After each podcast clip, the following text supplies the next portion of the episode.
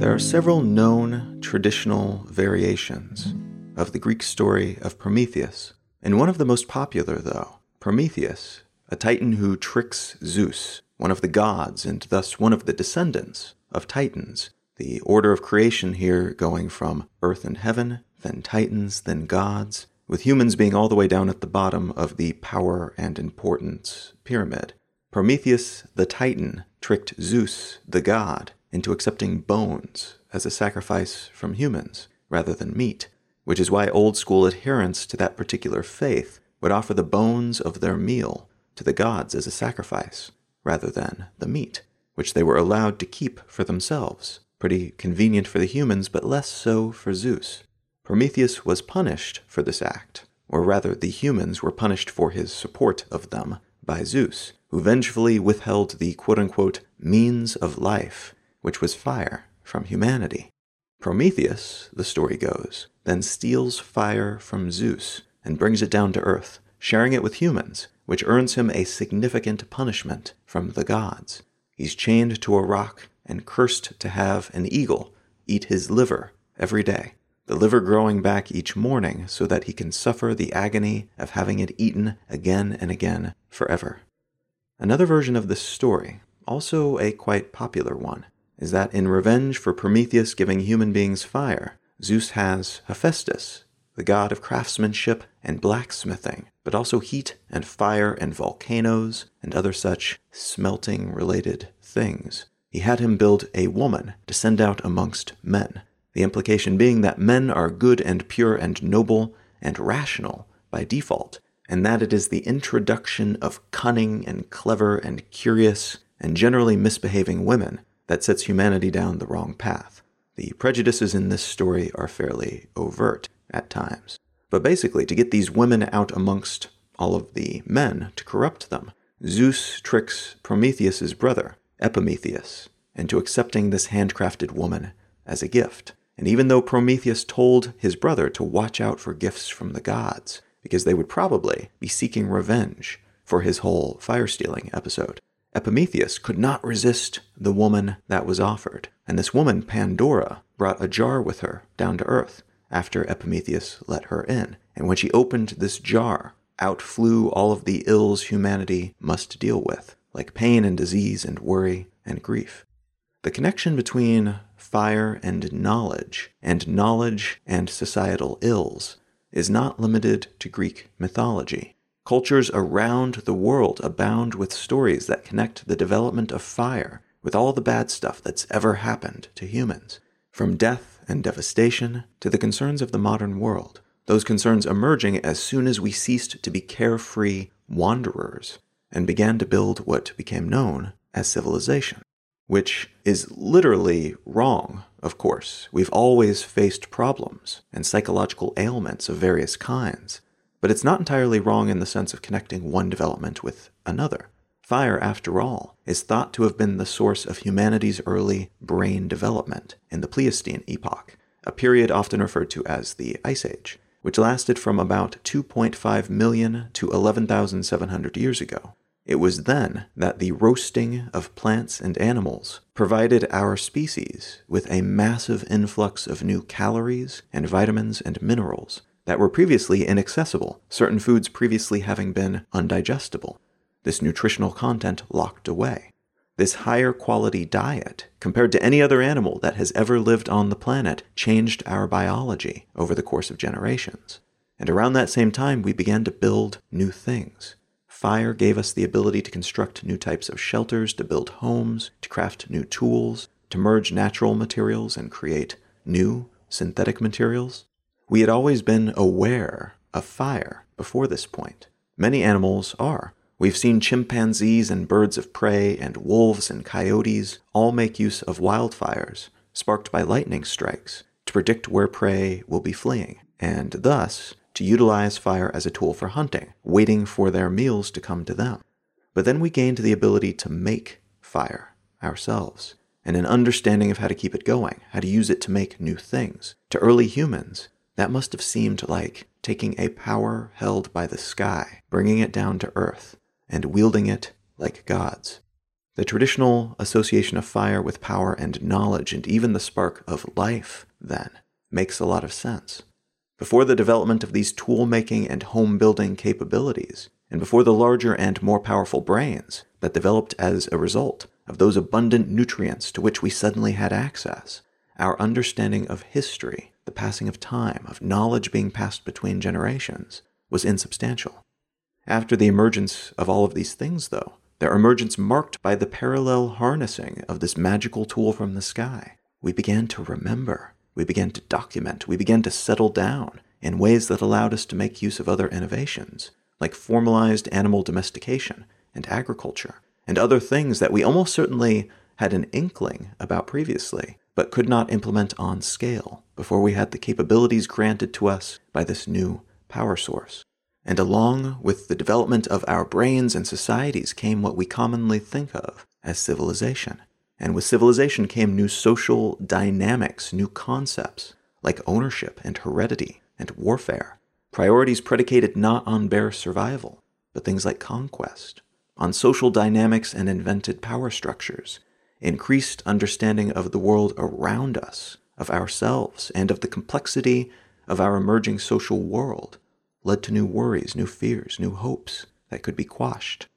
The spark of life that we'd been granted arrived around the same time as the opening of Pandora's box, the plucking of knowledge from the tree leading to the death of innocence, and the emergence of evil. This is a concept that exists in the traditions and myths and faiths of the Ekwe of Nigeria and the Aborigines of Australia and the Cherokee of North America. The Norse god Loki stole fire to bring it to humanity in Norway, just as Prometheus stole it for the humans in Greece, indicating that this is probably a revelation, a world changing event that was captured in told and retold and retold again stories. Stories that emerged independently around the world over and over and over again throughout history as human beings began to mentally wake up, to remember, and to build the foundations of a wildly imperfect civilization. What I'd like to talk about today is how fire, after first having helped humanity build civilization, has also, at times, challenged the existence of that civilization. And how today wildfires are destroying what we have built, using it and other power sources with newfound intensity.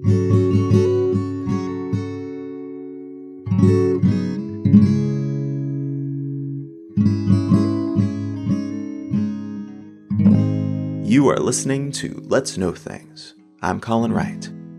The article I'd like to unspool today comes from National Geographic, and it's entitled Wildfires Pose New Threats as Homes Burn, Releasing Toxic Fumes. This is one of many fairly representative articles I could have started with in looking at this topic, but I think it's particularly appropriate because right there in the headline, it points at something that's new about the recent wildfires that have been menacing cities around the world over the past several years in particular. Namely, that the fires are worsening and as a consequence are bypassing barriers, natural and man made, to enter new areas that are optimized for humans, not for fire prevention. Before we get into the larger meta issue of wildfires, though, let's talk for a moment about what wildfires are, why they happen, and our experience with them in the past. Our earliest fossil records of fire, that is, the earliest evidence we have of fire existing on the surface of the planet, stems from the emergence of widespread land based flora, plants that grow on land, during the Middle Ordovician period. Fire began to show up on the surface of the planet because of those plants, which pumped oxygen into the atmosphere. And as soon as the percentage of oxygen reached 13%, wildfires were chemically capable of occurring. And in fact, we see the first fossil record recorded wildfire as having taken place about 420 million years ago, with the first examples of charcoalified plants discovered in modern day Wales. And from that point forward, with a few blip like exceptions, we see regular layers of charcoalified plants in the fossil record.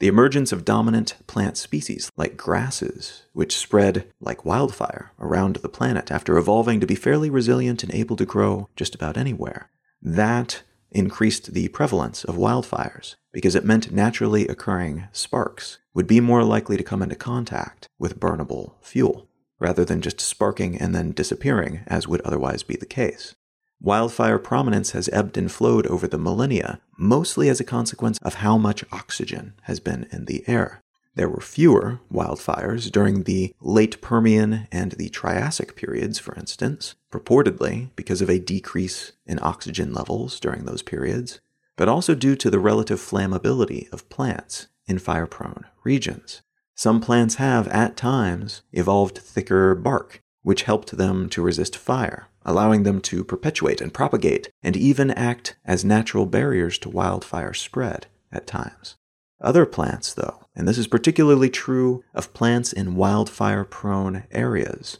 even today, have evolved to work with the fires rather than fight them. Serotiny refers to an adaptation that allows seed plants to respond to environmental triggers, usually reproducing based on things happening around them, like a change in climate or moisture, or at times when a fire occurs. There are many different mechanisms by which this cause and effect relationship can trigger, but one example is found in trees that store their seeds in a seed bank, like a fruit or a cone, that is sealed by resin, which is opened up by fire, the resin melting in the heat. In some cases, this fruit or cone containing the seeds will require a multi stage opening process, with fire unsealing the seeds, but then some kind of moisture like rain being required, followed by a period of dryness, which causes the cone to expand and contract, respectively, levering the seeds from their now open pods and dispersing them into soil in which there is abundant water from the rain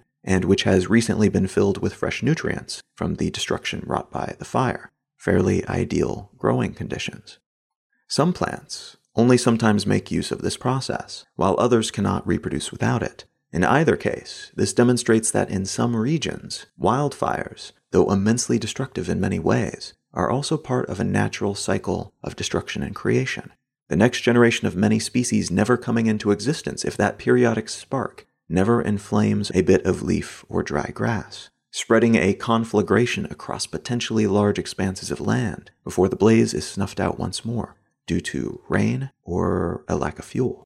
The takeaway here, then, is that while they may seem like the end of the world, even to the creatures that live within these fire prone regions, wildfires are also quite natural, cyclical, and even necessary to the thriving of some habitats. The trouble we're running into today is like with so many other cyclical natural aspects of nature, because of the climate shift that we're experiencing, at what would seem to be a dramatically increased rate of change because of human activities that we've only recently realized the full extent of. That change is amplifying the power of these weather events, including wildfires, their scope and scale. And that increase is allowing these tides of fire to make their way into previously safe areas. Because there's more fuel, shifting weather patterns, and human focused ecosystem adjustments that favor our needs but accidentally upset the natural ecosystem balance in the trade off. Now, like with hurricanes and floods and other disasters that are becoming more disastrous each year,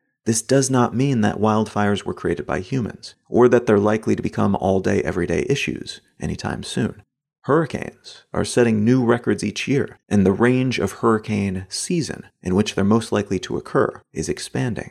But that does not mean that hurricanes will pop up out of nowhere. They're still predicated on fairly well understood variables, and those variables have not changed in fundamental nature. They've merely been adjusted so that stronger, bigger, longer lasting storms are more common across more of the year. The same is true of wildfires. They have not fundamentally changed, they've just been augmented by that broader change in climate and by our tweaking of the landscape so that we humans are more capable of living in these fire prone places and able to grow things there, be protected from dangerous wildlife, more comfortable in our homes. But these adjustments, some of them anyway, can also add to the regularity with which wildfires occur and their scale when they do. Many wildfires, for instance, are sparked by careless smokers, dropping their still smoldering cigarette butts to the ground, failing to properly extinguish them. And then walking away. That smoldering butt then spreads to a bit of dry grass, then to a bit of wood, and pretty soon half a county has been burned to the ground.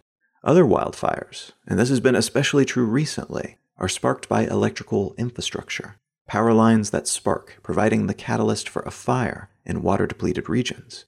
That water depletion can be caused by human amplified climate change, but it can also be the result of draining a region's aquifers, lowering the water table, and thus sending more reliable water to nearby homes and factories, which is great for humans, but in turn diminishing the amount of water to which local plants have access, creating an artificial drought or amplifying a naturally occurring one. It's estimated that about 90% of wildfires these days are started by humans, so, fireworks setting something alight, campfires left unattended, smoldering cigarette butts, sparking or downed power lines, and also intentional arsons, people setting fire to things, either with the intention of seeing them spread or with the intention of burning a piece of paper or their enemy's house, only to have that smaller fire spread out of their control. The remaining 10% of wildfires today are mostly set by lightning or lava, the year 2019 has not been as active numerically as 2018 when it comes to wildfires. There were 52,080 wildfires around the world from January 1st, 2018 through November 22nd of that same year, and only 46,706 during the same date range in 2019.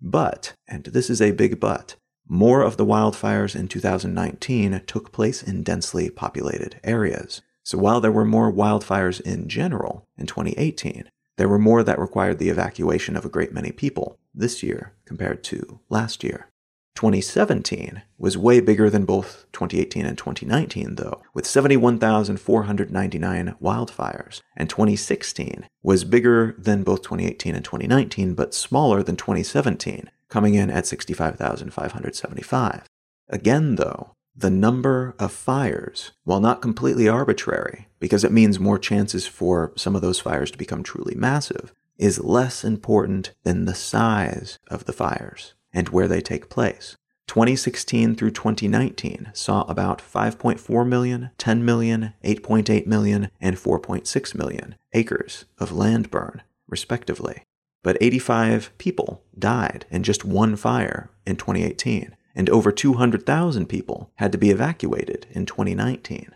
So there are different metrics by which we might judge the destructiveness of these fires, and many of those metrics show these fires growing increasingly destructive of human infrastructure and human lives in recent years. And those are just the human metrics. Every single wildfire kills thousands or millions of animals and plants, and some, like the wildfires currently burning as I record this in the Amazon rainforest, which is not the type of forest that benefits from wildfires, by the way, have resulted in about 2.25 million acres of ecosystem loss in a vital planetary carbon sink, meaning it's housing a bunch of CO2 that would otherwise be in the atmosphere, and which is released into the atmosphere by these burnings. And it's a place that is one of the most biodiverse ecosystems on the planet meaning there are gobs of different creatures and plants densely populating this area, and thus the potential for extinctions within the various microecosystems in the Amazon is much higher relative to ecosystems of a comparable size elsewhere. The burning of the Amazon is the result of slash and burn deforestation techniques being used by farmers and cattle ranchers in Brazil, who see the forest as a hindrance to them planting more crops and raising more cattle. This method of land clearance is technically illegal, but that illegality is seldom enforced, which means it's frequently used, and frequently on a scale that allows the fires they set for land clearance to spin out of control, leaving the farmers and ranchers with the cleared land they wanted, but also clearing huge swaths of rainforest beyond their property boundaries, which, it would seem, is an acceptable loss to these farmers and ranchers, and for the current government of Brazil, but which is considered to be a tragedy on a massive scale by most other governments around the world and essentially the whole of the scientific community in Brazil and elsewhere. Brazil and its neighboring countries are not the only regions currently on fire, and trying, but often failing, to get those fires under control.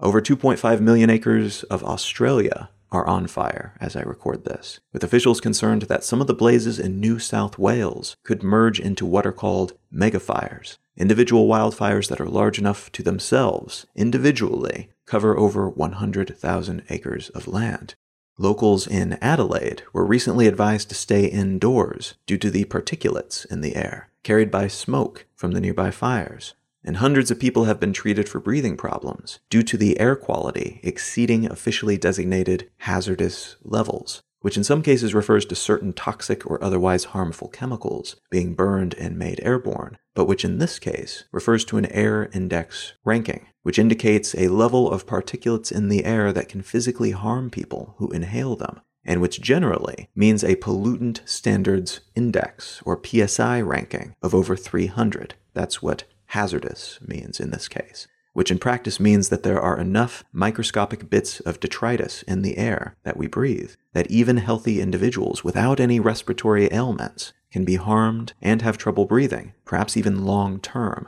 if they inhale too many of these particulates. These fires also, somewhat famously, have led to the destruction of vast swaths of koala habitat, leading to some claims that the koala has become functionally extinct with that term being called out by other experts who worry that such a claim may cause people to lose interest in the health and safety of an animal that has already been seemingly declared dead. In reality, there are still plenty of koalas, and they don't look likely to go extinct anytime soon, but huge chunks of their habitats have disappeared and continue to be threatened by future wildfires. And a large number of koalas have already been killed by these fires. So that was enough for a koala interest group on the eve of local elections to write up some stats with some alarming headlines, probably in order to drum up support for increased fire prevention and climate change related efforts. Of course, the underlying issue here, in Australia and elsewhere, but in Australia perhaps more than most countries, is that of drought. Climate records based on substantial data show that the country has experienced a severe drought every 18 years or so since the beginning of available data. But in recent decades, marked decreases in rainfall have resulted in more severe and regular droughts, especially since 1994, but with a very serious so called millennium drought lasting from most of 2000 until late 2010. Australia is currently in the midst of another ongoing drought, which began in 2017 and which has been exacerbated by consistent record breaking high temperatures and an increase in bushfires, wildfires that take place in more rural parts of the country in 2019. Those thought to be bigger and more destructive than usual because of the prolonged drought and the impact it's had on the country as a whole, but particularly some usually wetter rainforest regions which have become drier than usual and thus more susceptible to fires.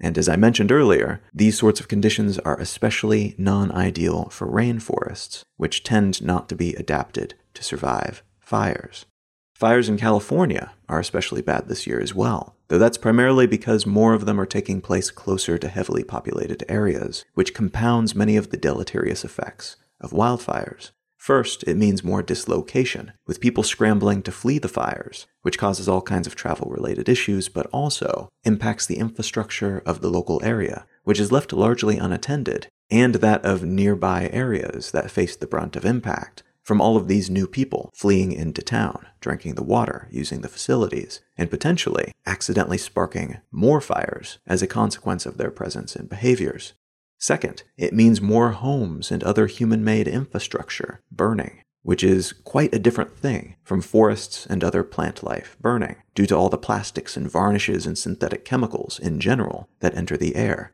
which aren't always more harmful than fine particulates from the burning of natural things, but which can be. And that can lead to increased harm for humans and animals and plants, but also for the air and the ozone layer and the atmosphere. Third, more infrastructure also often means more fuels and other combustibles, which can dramatically and quite quickly expand the size and strength of a wildfire. What starts out as a slow moving, grass burning fire can reach a gas station or some cars or gas filled pipes and literally explode, expanding to encompass an entire neighborhood or city in a very short time, confounding efforts to contain it and causing far more damage to that region, but also to anyone nearby, due to all the chemicals it casts into the air. than it otherwise might cause.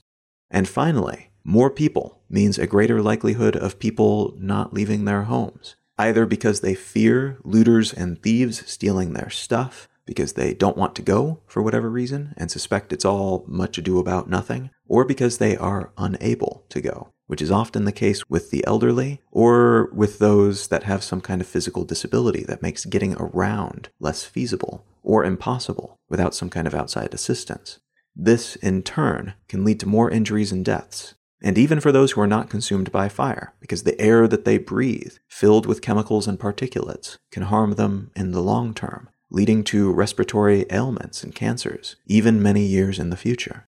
Wildfires in California get a relatively large amount of press because it's a very wealthy area, even for the United States, but also because of the density of media entities located thereabouts. Just like many films and TV shows take place in LA because of logistics and prestige, so too do disasters taking place nearby get more press because of convenience and relative adjacency. There are similar things happening elsewhere, though, in less reported upon parts of the world that are arguably even more impactful, locally and worldwide, and which therefore warrant greater attention, I think.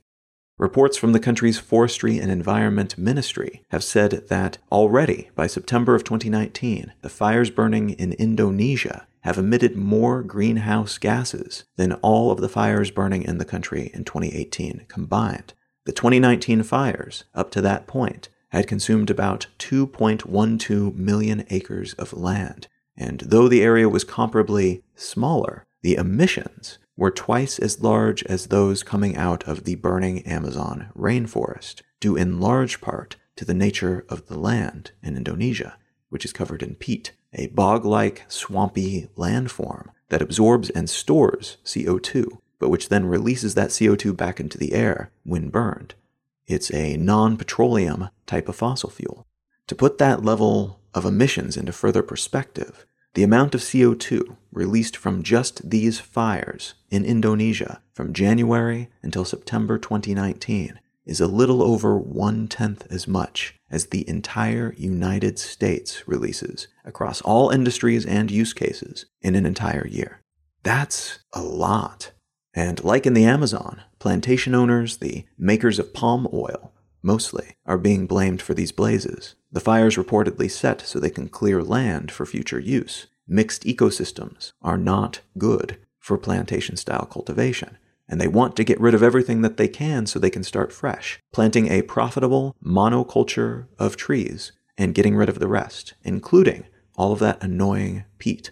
These fires have recently become the source of international conflict as the ever present cloud of pollutant laden smoke from these wildfires, which previously left only the country's capital, Jakarta, and some other nearby cities and towns suffering, has now drifted over to Malaysia and Singapore and other portions of Southeast Asia, in some cases resulting in the canceling of school and work so that citizens in these other countries could stay indoors and avoid becoming ill from these clouds of border crossing hazardous smoke. It's estimated that almost a million Indonesians have suffered from respiratory infections as a result of this smoke, and around 10 million children are at risk of developmental harm that can result from exposure to such pollutants when one's brain is still developing, and that these emissions put Indonesia in sixth place worldwide behind the United States, China, India, Russia, and Japan in terms of carbon emissions for 2019. And all of that resulted from 389,048 official wildfires, 11% of which started in plantation areas, and about 50% of which have happened in ostensibly protected peatland regions, which is especially alarming because peat, again, is made up of essentially concentrated CO2, and it burns for a very long time, which means that some of these fires could burn and burn and burn and maybe keep burning for years, unless firefighters are able to get them controlled externally, which at the moment seems somewhat unlikely for both political and practical reasons. Ultimately, like every other natural disaster type that is currently increasing in strength and regularity, the extremes becoming more common, the chances of them occurring changing as the atmosphere and the climate changes, we'll need to figure out how to cope with wildfires of amplified scope and power, where these sorts of consequences will become the norm, eventually leaving huge portions of the planet borderline uninhabitable, and even those that are currently benefiting from these blazes, unable to profitably utilize the land that they've worked so hard to clear. To some, this means building better infrastructure so that blazes are less likely to impact human settlements, our cities and towns that are currently demolished every time a fire rolls through. It's possible that we could make more things fireproof, build homes that are less prone to burning, and electrical cables that are less prone to sparking. And that would go a long way toward keeping these natural disasters from becoming human disasters as well. But it's also vital that we figure out new methods of agriculture, as a lot of what's happening right now in terms of human amplified drought, and in terms of creating regions that burn quickly due to monoculture and the widespread clearing out of natural fire buffer zones, is a consequence of large scale agricultural and ranching methods. Things that are arguably necessary currently because of the amount of food that we need to produce each year to feed the species, but which could quite likely be phased out in favor of more technologically sophisticated and increasingly urban based methods of producing such food on scale, which would allow more of these regions to grow naturally, providing a buffer and making it more likely that when fires do occur, they don't spread in the same way, and they're largely beneficial to the local ecology.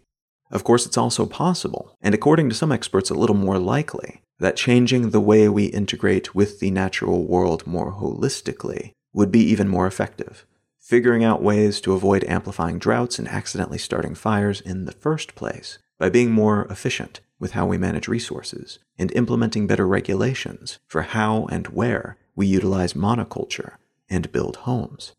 This would, hopefully, if thought through and scaled up, reduce the amplification effect we have on this category of disaster, so that although there would still be wildfires in areas that are optimized for wildfires, we wouldn't inflate them to dangerous scales, and we wouldn't expand their range beyond what the local ecosystems can endure. We'd still have fires, in other words, but they wouldn't be tragic. They would just be one more natural thing that we can safely watch from a distance. What would be required to make this happen, though, is greater balance. And though there are a lot of experiments and plans being thought up and implemented, each imagining different ways to make better balance happen, in the spaces where we humans and our societies interface with nature, most of them are still quite speculative. And because of the economic and political incentives that are in place right now, it's difficult to say how many of them will actually become realities and at what pace. There are a lot of benefits to the way that we do things now, and a lot of reasons that it would be difficult to move away from that and we struggle against the realities and benefits of that status quo just as much as we struggle against the consequences that manifest as a result of that status quo. So it's a good bet that for the foreseeable future, like the strengthening floods and hurricanes and tornadoes and blizzards and seemingly every other type of disaster that we've ever experienced, wildfires will also continue to be an issue, and probably an ever strengthening one, until we can figure out how to tweak the variables that are causing them to strengthen becoming global disasters that negatively impact both natural systems and human systems, including the humans who are intentionally and unintentionally sparking them in the first place.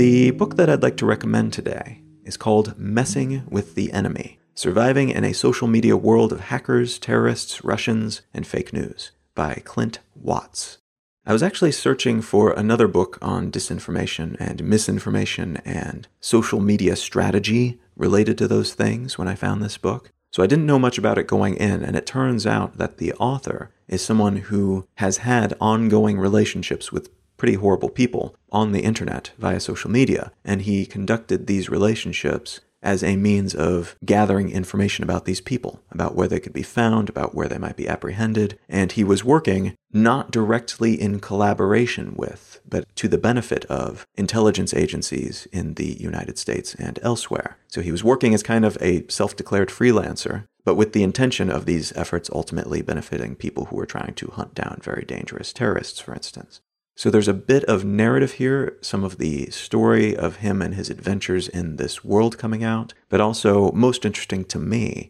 the types of things that you have to consider when working in this space, when dealing with very dangerous people in particular, but also the kinds of information that you can glean from people and their social media usage if you are paying attention to such details and they are not. Over a long enough timeline, I think it's safe to say, most of us will give away something that we do not intend to because of our social media activities, even if our life depends on us staying hidden or hiding some other bit of information the right person with the right knowledge using these tools can extract a great deal of information that we do not wish to share. So, if you'd like to learn more about that world, here's some interesting stories coming from somebody who knows what they're doing within this space. Consider picking up a copy of Messing with the Enemy by Clint Watts. You can find out more about me and my work at colin.io. You can find my blog at exilelifestyle.com, and you can find the show notes for this episode and every episode of the podcast at letsknowthings.com. If you're enjoying what I'm doing here on the podcast, you might also enjoy my weekly news analysis column, which you can subscribe to at understandary.com and you can feel free to say howdy on your social network of choice. I'm at Colin is my name on most of those, though it's just Colin Wright on Facebook. Thank you so very much for listening. I'm Colin Wright, and I'll talk to you again next week.